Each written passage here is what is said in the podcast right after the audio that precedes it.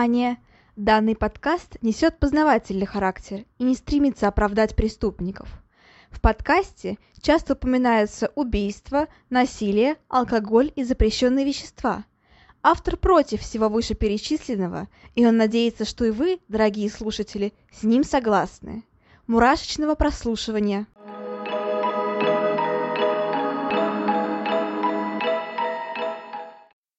Всем привет! С вами снова Ульяна, и вы слушаете новый выпуск подкаста «Обратная сторона жизни». Всем добро пожаловать! Я недавно пересматривала фильм «Отряд самоубийц». Наверняка вы его знаете, еще вышла вторая часть недавно. Кто ваш любимый персонаж оттуда? Наверняка, как и у многих, Харли Квинн.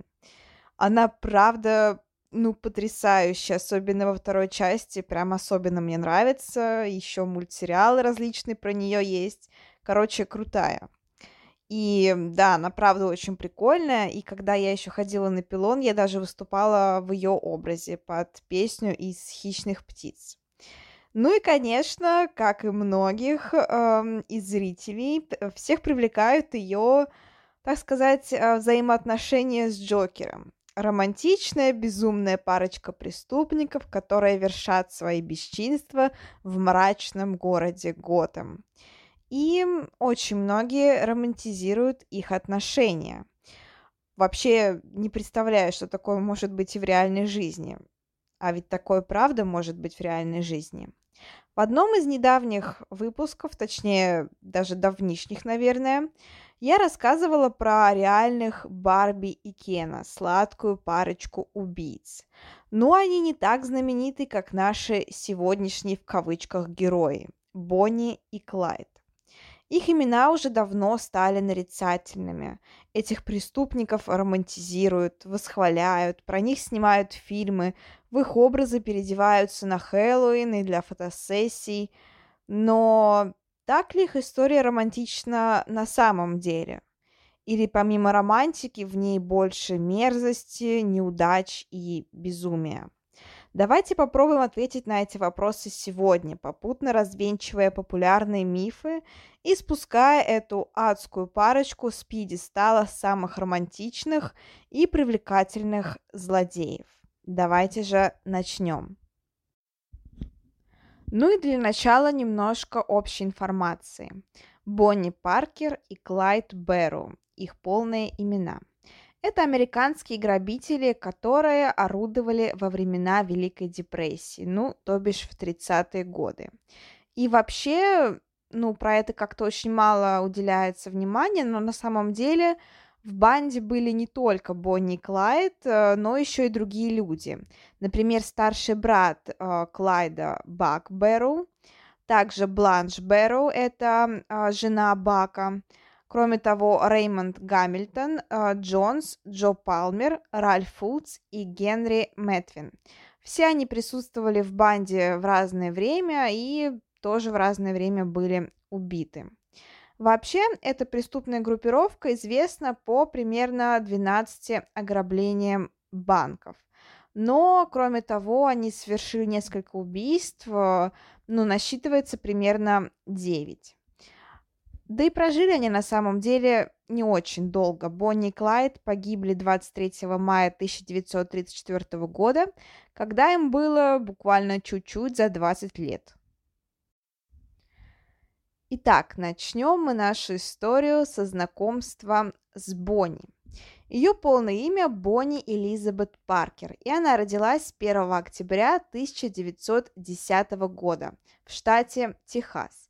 Родилась она в многодетной семье, ее отец довольно рано покинул этот мир, когда девочке было всего лишь 4 года. Мать ее работала швеей, и жили они, ну, довольно-таки бедно, как, в принципе, большинство людей в то время. Но, несмотря на это, Бонни обладала, так скажем, очень большим потенциалом. Она отлично училась в школе, была чуть ли не лучшей ученицей там. Кроме того, все говорят про то, что у нее были отличные актерские, импровизаторские способности. Она часто принимала участие в школьных театральных постановках. Несмотря на бедность и, так скажем, ну, недороговизну ее одежды. Она умела хорошо подбирать себе образ, всегда была очень стильной, привлекательной, умела общаться с людьми, в общем-то, всем нравилась.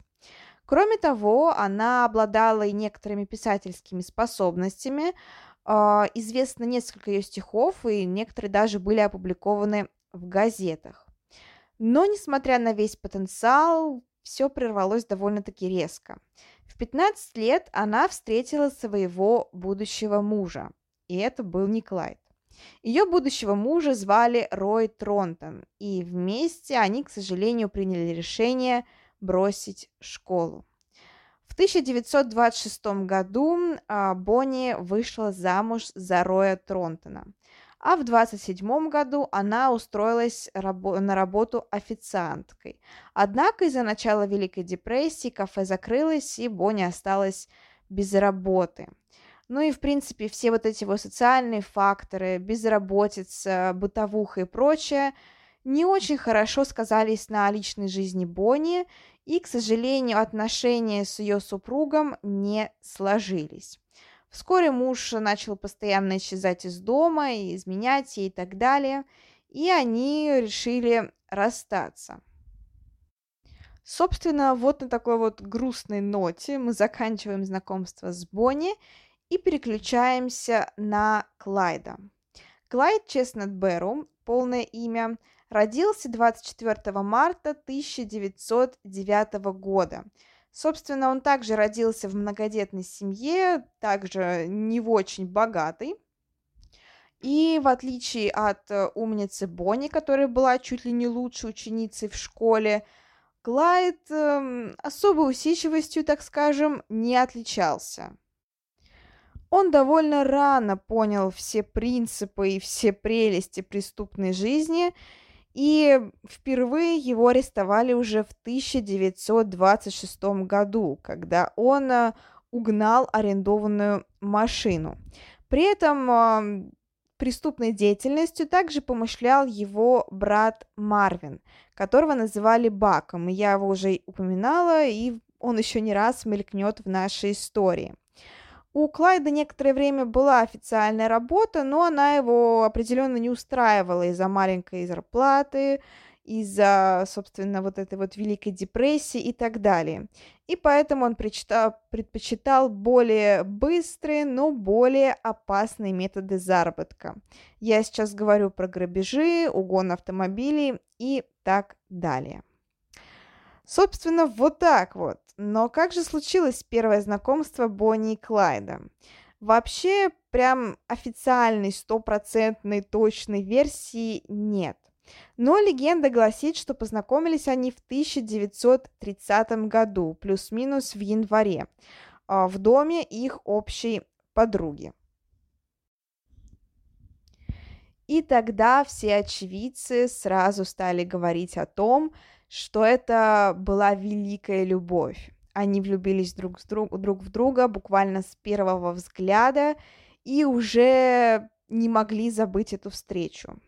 Однако, к сожалению, роман э, не успел продолжиться, потому что помешало преступное прошлое Клайда. Вскоре его арестовала полиция за кражу автомобиля.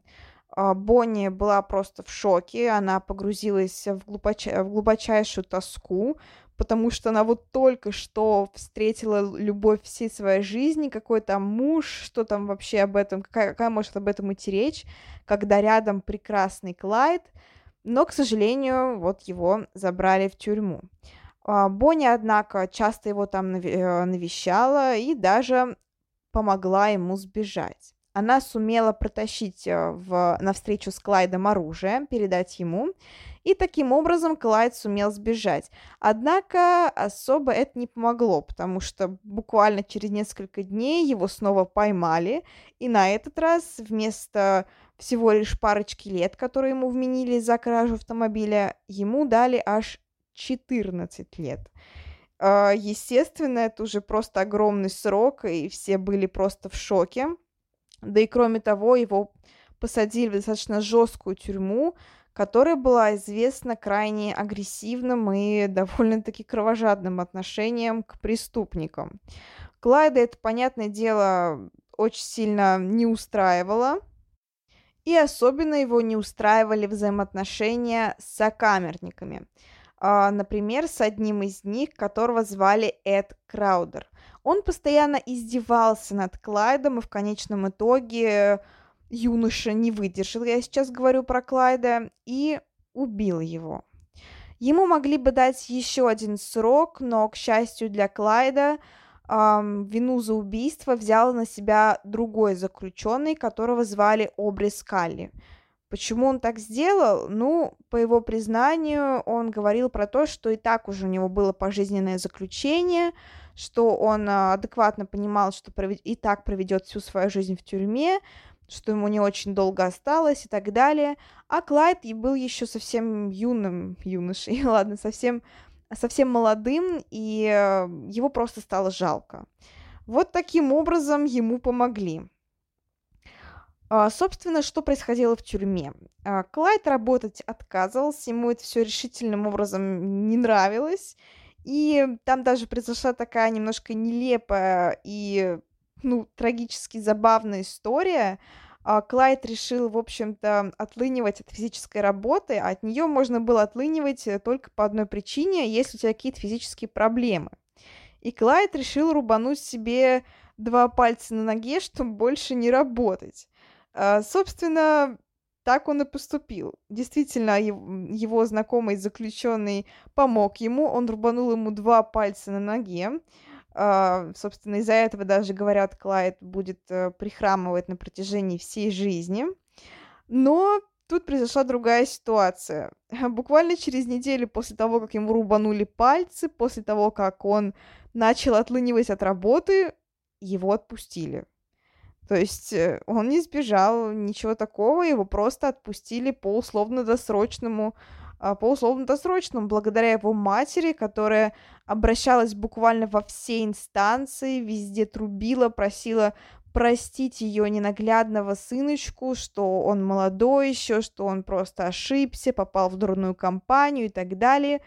И это внезапно помогло. Ну, то есть его отпустили буквально через неделю после этого случая, и получается, что пальцы себе он рубанул зазря.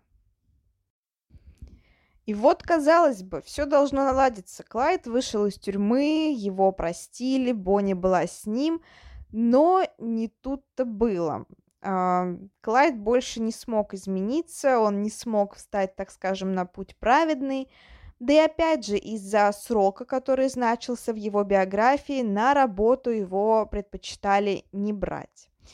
Ну, то есть э, ему просто ничего не оставалось, кроме как снова вернуться к грабежам. И помимо прочего, он стал брать с собой на вылазки Бонни. Собственно, однажды они поехали на ограбление в хозяйственный магазин. А Клайд и Бонни были не одни, с ними были еще друзья Клайда. Сама Бонни оставалась в машине, то есть, в принципе, в самой вылазке она, ну, не участвовала, она просто была как бы наблюдательницей.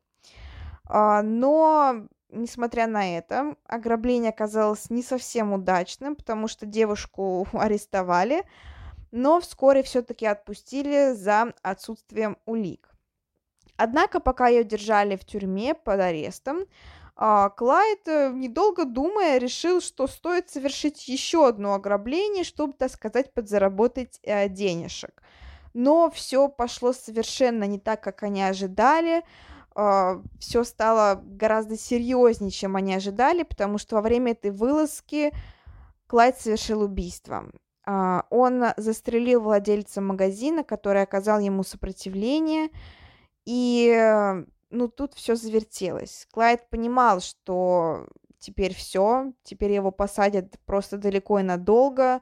Бонни понимала, что нужно тоже что-то делать, то есть остаться с Клайдом, это значило, что она тоже будет э, в его банде, тоже значило то, что ей придется бежать, а расстаться с ним, ну, она просто не могла. Она была влюблена в него по уши, она считала, что это любовь всей ее жизни, и что расставаться с ним, ну, она просто не переживет этого расставания. Поэтому она приняла решение бежать вместе с Клайдом. Собственно, в следующие несколько лет, следующие пару лет, они разъезжали по штатам и просто грабили их. Они грабили банки, они, банки, они грабили э, хозяйственные магазины, они крали машины. Ну и, собственно говоря, несмотря на все вот эти, все эти бесчинства, они частенько навещали свои семьи, и э, их такая жизнь устраивала, можно так сказать. Опять же, стоит напомнить, что были они не одни, с ними была еще, ну, так скажем, банда Клайда, в основном это были его друзья. И в первую очередь, конечно, я хочу поговорить про Бака, то есть старшего брата Клайда и его жену Бланш. Вообще, если вы смотрели э, фильм, а, по-моему, 1967 что ли года, ну, в общем-то, самый известный фильм про Бонни и Клайда, мне кажется, он такой наиболее сильный, наиболее, ну, интересный показательный, то наверняка вы помните, что, в принципе, там было пять э, главных героев, пять людей, которые входили в эту банду, то есть сами Бонни и Клайд – их друг, а, брат э, Клайда и его жена Бланш. А, в принципе, в жизни тоже так и было. Это прям основные герои, которые, ну, были на всей протяжении жизни этой банды.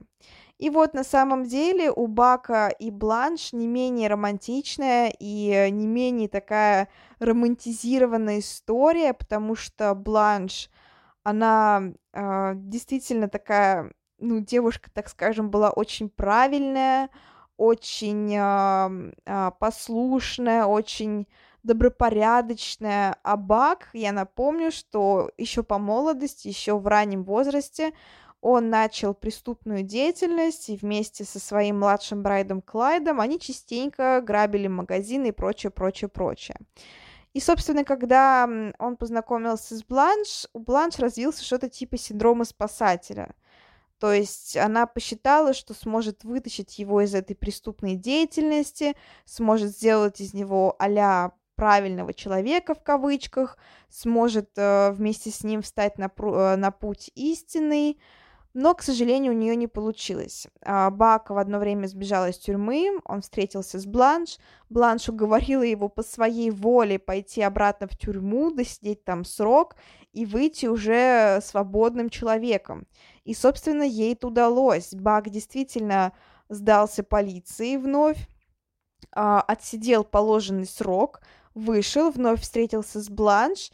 Они вроде как даже счастливо зажили, но, к сожалению, вышло так, что э, они приехали в гости к Бонни и Клайду, и там Бак не выдержал.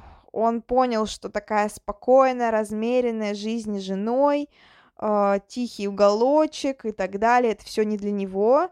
И, собственно, он вновь вспомнил свое прошлое, как они отвязно веселились с Клайдом, и решил ну, в общем-то, решил продолжить э, преступную карьеру. И поскольку они достаточно сильно кутили, устраивали перестрелки и так далее, была вызвана полиция, и им пришлось бежать всем вместе. То есть фактически Бланш и оказалась в этой банде абсолютно случайно, и она, как знаете, такая жена декабриста, везде следовала за ним. И, кстати, их история очень трагичная, ну, наверное, менее трагичная, чем история Бонни и Клайда, потому что Бланш все-таки осталась жена, а, жива, но именно в плане такого героизма, привязанности и любви, не знаю, Бланш мне очень сильно симпатизирует, потому что она до последнего не предавала своего мужа, она добровольно осталась с ним. Ну, в общем-то, я про это еще расскажу. Но на самом деле, на самом деле, там была не одна парочка, не только Бонни и Клайд, но еще Бак и Бланш. На них тоже стоит обратить внимание, их гораздо меньше романтизируют, но их история, правда, тоже очень сильно завораживающая. Но мы немножко отвлеклись, что же было с Бонни и Клайдом дальше. Итак, как я уже говорила, для Бонни, Клайда и всей их веселенькой компании наступила веселая жизнь. И вроде бы все было хорошо, ему удавалось грабить банки, проворачивать свои темные делишки, но все оборвалось в 1933 году. Клайд очень любил высокую скорость, и на самом деле он прекрасно водил автомобиль. Но, к сожалению, заигрывая с высокими скоростями, заигрывая с резкими поворотами и прочее, ну, в общем-то, это часто приводит к не очень хорошим последствиям. Так и вышло. А, они попали в аварию. Машина съехала с насыпи, и, к сожалению, из-за поломки аккумулятора а, там что-то вытекло, что-то очень опасное. Она, Бонни обожгла сильно ногу.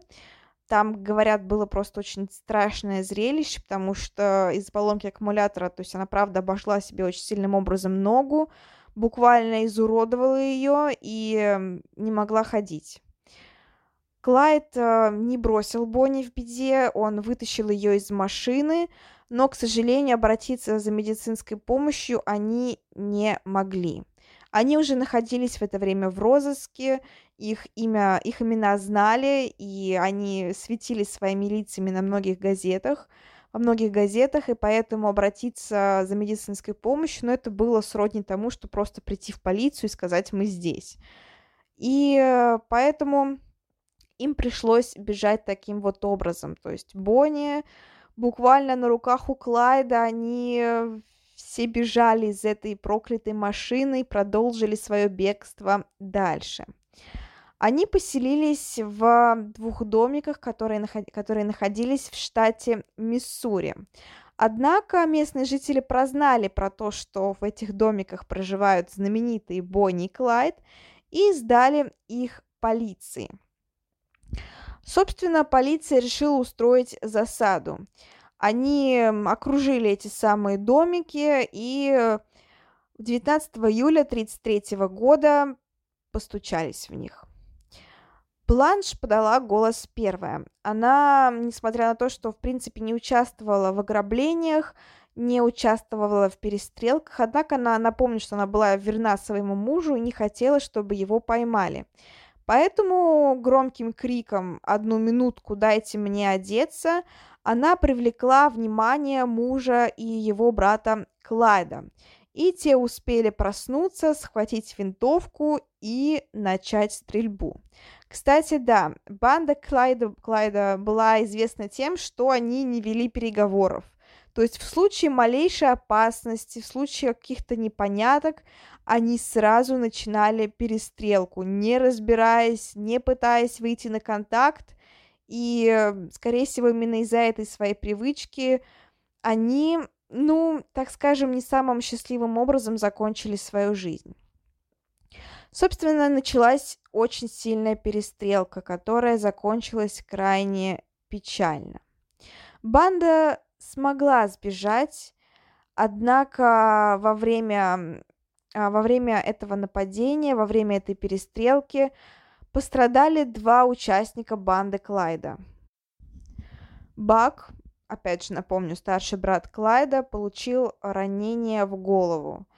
А, несмотря на такое, ну, пуля прям действительно угодила ему в голову, но несмотря на это, он а, сумел выжить, так скажем, по крайней мере, пока что оставаться в живых, а его жена Бланш получила осколком в глаз – из-за чего ослепла. А, не полностью на один глаз, но все-таки это, конечно, было ну, а, очень серьезно, и банда стала понимать, что это, ну, все катится в тартарары, что это фактически, ну, практически смерть этой самой банды.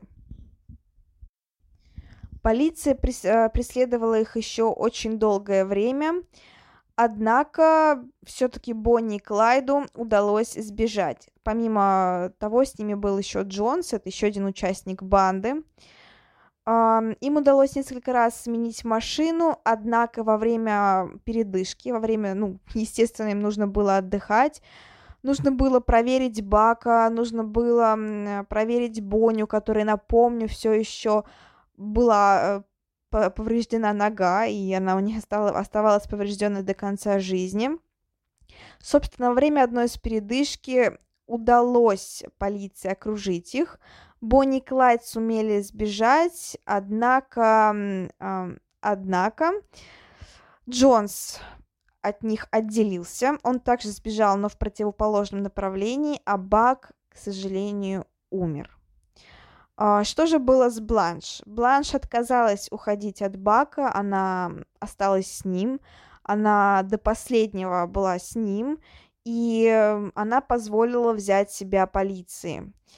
И, собственно говоря, действительно, за все вот эти вот, за все эти несколько лет, что она была с этой бандой, а, она сама не совершала нападений, не вела перестрелок и не участвовала в ограблениях. Несмотря на это, ей все-таки вменили определенный срок, который она отсидела и вышла. То есть все-таки для нее, несмотря на потерю мужа, все закончилось достаточно благополучно. Но, опять же, опять же, мне вот эта вот история, конечно, очень прям ну, не знаю, просто все говорят про Бонни и Клайда, но на самом деле история Бланш и Бака, она же, правда, не менее романтичная, в какой-то степени очень самоотверженная, потому что Бланш могла бежать, она могла оставить своего мужа, хотя непонятно, как бы все для нее закончилось, но она осталась с ним, она сдалась полиции и, собственно говоря, так избежала участи Бонни и Клайда. Ну а Бонни и Клайд понимали, что все как-то не очень хорошо. Они несколько месяцев э, скрывались, отсиживались э, в укромном месте, однако после этого начали понимать, что денег у них нет, ничего у них нет.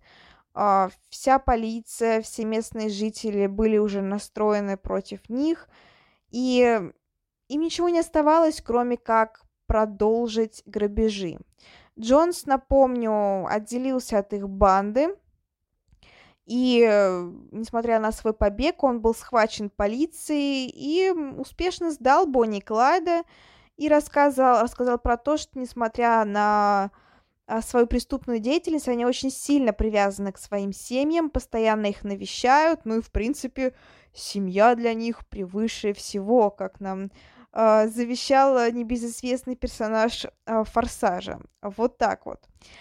И вот, э, собственно, на этой привязанности к семье полиция и рейнджеры решили сыграть, что у них успешно получилось.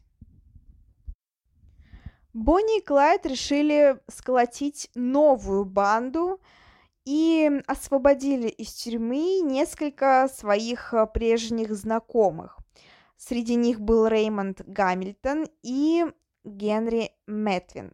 На него обратим особое внимание, потому что он сыграл не последнюю роль, ну так, мягко говоря, в задержании Бонни и Клайда. Точнее, не он, а в большей степени даже его семья, его отец. Uh, собственно, действительно, Бонни, Клайд и остальные члены команды, остальные члены преступной группировки, банды, называйте как хотите, а, решили навестить отца Генри, а, которого звали Айверсон Мэтвин.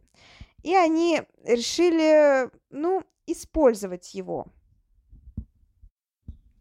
Несмотря на свои бесчинства, несмотря на несколько убийств, на кучу ограблений и, в принципе, абсолютный произвол, все-таки Бонни и Клайд отличались, ну, их команда отличались действительно огромной привязанностью к семье и никогда не хотели им вредить. Этим воспользовалась полиция. Они взяли машину Айверсона Мэтвина, напомню, отец Генри Мэтвина, участника банды, и, собственно, решили сделать вид, как будто бы ему нужна помощь. Они поставили машину на обочине, и когда Бонни, Кла... А, Бонни и Клайд проезжали мимо, они увидели эту машину, решили вылезти, помочь, и на этом для них все завершилось. Потому что, потому что полиция успела среагировать, они открыли огонь. Собственно, в пару выпустили более 100 пуль, более, было более 100 выстрелов. Машина, в которой, с которой стреляли, в которой сидели Бонни и Клайд, она была просто вся испещрена э, этими выстрелами, и ну, у них просто не оставалось шансов. И тут можно говорить многое. Тут можно говорить про то, что рейнджеры поступили неправильно, а, что нельзя вот так вот э, просто валить преступников на месте. Но я напомню про дурацкую привычку Бонни и Клайда, не разбираясь, самим открывать огонь. То есть они сами никогда не шли на переговоры, никогда не пытались исправиться, никогда не пытались выйти на контакт, и при малейшей угрозе сами сразу начинали палить. И поэтому, если бы полиция и рейнджеры каким-то образом раскрыли себя, каким-то образом, ну, дали бы им шанс оправдаться, их бы не было в живых, потому что Бонни и Клайд сразу бы рванулись с места, сразу бы открыли огонь, да все что угодно они могли сделать. Поэтому было, было принято решение стрелять сразу на поражение. Именно поэтому было совершено так много выстрелов, что просто не оставить им шанса, ну, каким-то образом навредить. Ну и по понятным причинам, я думаю, не стоит уточнять, что Бонни и Клайд скончались на месте. После такого количества, э, после такой э, решетки, так скажем, после просто, ну, буквально, не знаю, буквально пулеметной очереди, конечно, не из пулеметов стреляли, но я так, к слову, э, шанса у них не оставалось. Как позже говорили местные жители, очевидцы, все было в крови. Ну а естественно, на, на такие громкие выстрелы не могли не сбежаться местные жители. И э, тут, говорят, вообще начался произвол, потому что, естественно, сразу набежала толпа зевак. Они увидели эту окровавленную машину, окровавленное месиво внутри. И э, тут же понеслись слухи, что это знаменитые Бонни и Клайд, знаменитая парочка преступников. И тут э, прифигела сама, сами рейнджеры, сами, сама полиция, потому что местные жители э, не хуже этих самых преступников обступили машину и начали буквально разрывать ее по частям. Каждый пытался урвать себе кусочек с одежды Бонни Клайда, взять какой-то сувенирчик, э, взять обломок от машины, пульку себе урвать с места, еще чего. В общем, э, рейнджерам и полиции еле-еле удалось отогнать всю эту толпу от места преступления и оградить его. Э, ну и, конечно, на самом деле это частая история, и э, достаточно часто я заканчиваю историю, историю окончания, так скажем, историю жизни преступников тем, что конце прибегает толпа зевак э, и буквально пытается разорвать преступников на части, чтобы урвать себе хоть что-то. А, я не знаю, как, как это объяснить. Э, ну, не знаю, мне кажется, они руководствуются тем же чувством, что заставляет серийных убийц забирать себе э, мини-сувениры в кавычках с места преступлений. Вот мне кажется, примерно это же чувство овладевает толпой, что заставляет ее вот таким вот образом буквально приводить полицию в ступор. Э, разрывая место преступления по частям. Э, собственно, их изуродованные тела сначала отправились в Даллас, где на них тоже прибежала смотреть толпа зевак. Всем очень сильно хотелось увидать трупы великих знаменитых преступников. Ну, а после чего, естественно, их нужно было захоранивать. При этом Бонни и Клайд, они еще при жизни понимали, что преступная деятельность, э, жизнь преступников зачастую бывает не такой длинный, как хотелось бы, и уже при жизни они подумали о том, что хотели бы быть похороненными вместе. Однако их семьи не дали этого сделать. Почему? Ну, они объясняли это тем, что таким образом, похоронив Бонни и Клайда вместе, это еще больше романтизирует их историю. И, в принципе, мне кажется, они были бы правы, потому что, ну, что может быть романтичнее, чем а, вот так вот познакомиться, влюбиться с первого взгляда, пару лет грабить банки, убивать людей, а после умереть в один день и быть похороненным в одной могиле. Ну, давайте согласимся, что действительно, если бы их похоронили еще в одной могиле, на одном кладбище, в одном месте, все бы это повлекло еще больше романтических легенд, э, еще больше романтизации, что, конечно, не очень хорошо, потому что преступников романтизировать плохо, хотя и очень хочется порой. Но вот так вот закончилась история Бонни и Клайда. А, что касается Бака, ну вот, как я уже сказала, для него тоже все закончилось не очень хорошо. Более-менее все обернулось для Бланш, которая, ну, возможно, вот таким образом из-за своей добропорядочности она, так скажем, ну, возможно, обрела второй шанс, кто знает. Вот такая вот история. На самом деле в ней не так уж много романтичного. Ну, то есть, э, помимо того, что Бонни и Клайд просто были вместе, что они были, ну, парой влюбленных, ничего романтичного так-то и нет. Ну, то есть, э, что они, ну, ездили, грабили, убивали. Это плохо, это ужасно, но на самом деле это не единичная история для того времени. И э, если порыться, то можно встретить очень много примеров того, ну, примеров знаменитых преступников. И я не понимаю, почему именно вот когда мне осталось буквально чуть-чуть до конца записи, соседи решили внезапно устроить э, ремонт и начать э, сверлить. Сейчас они вроде бы закончили, но, блин, это ужасно. Если вы что-то услышите на заднем фоне, я дико извиняюсь. А, я максимально пытаюсь очистить все на записи в конце. Я подождала сейчас, они вроде бы подуспокоились. Я надеюсь, что они больше не будут сверлить, по крайней мере, в ближайшие, ну, не знаю, минут 40 хотя бы. И э, я сумею закончить запись. Ну, собственно, на этом, правда, наша история подходит к концу.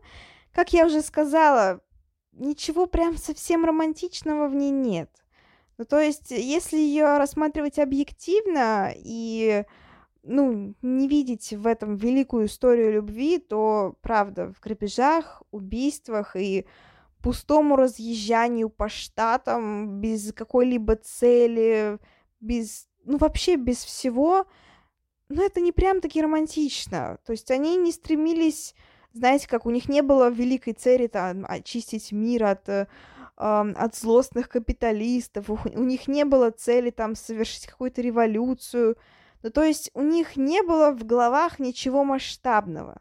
По своей сути, это была парочка не совсем зрелых личностей, которые в силу, не знаю, пубертатного периода, не закончивавшегося, а, в силу, ну, юного, опять же, возраста, в силу какого-то непонимания мира, в силу, конечно, безусловно, тяжелого социального положения в то время, ну, они решили вот таким вот образом проводить свой досуг. Ну, то есть фактически им просто стало скучно, и они решили немножечко повеселиться. А, насколько это романтично, ну, не знаю, не знаю.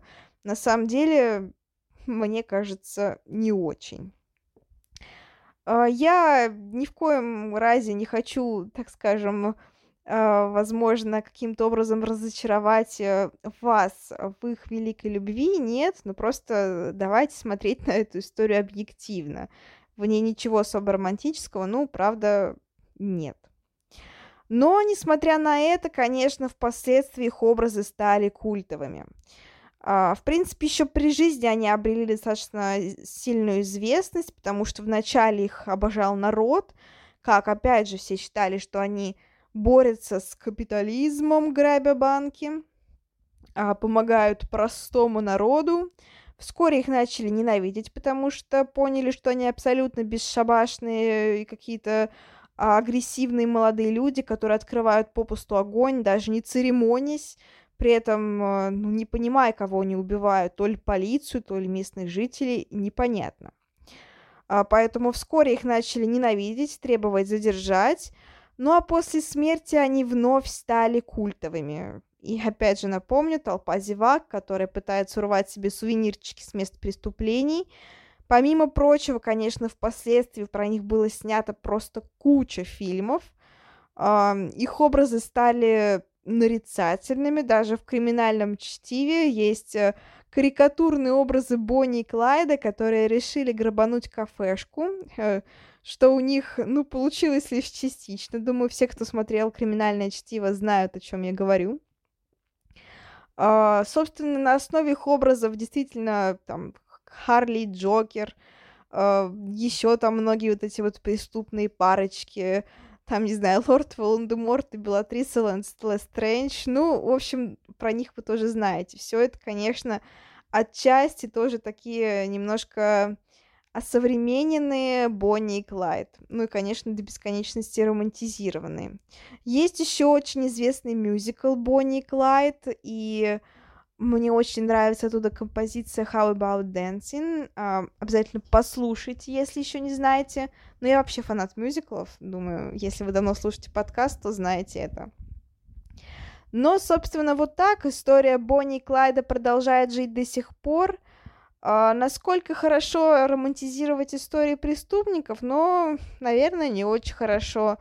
Но, к сожалению, или к счастью, или просто так и есть, такова человеческая натура. То есть э, людям, в принципе, свойственно романтизировать то, что э, по своей природе не является романтичным. Вот так вот.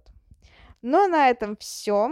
Всем огромное спасибо за прослушивание. Я очень безумно рада, что соседи не начали вновь сверлить и дали мне закончить этот выпуск. А, ну а мы с вами услышимся на следующей неделе. А, сейчас я вам желаю спокойствие, счастье и стабильность в этой суетливой и порой очень непонятной жизни, но пускай э, все страхи, все драматичные ситуации, ужасы и так далее случаются с вами только во время просмотра этих самых фильмов ужасов, детективов, триллеров и драм. Вот тогда пугайтесь, только во время просмотра этих самых фильмов. Ну а ваша реальная жизнь опять же напоминаю, пускай остается спокойной, стабильной и счастливой. Всем еще раз огромное спасибо за прослушивание. Всем до следующей недели. А, всем пока-пока.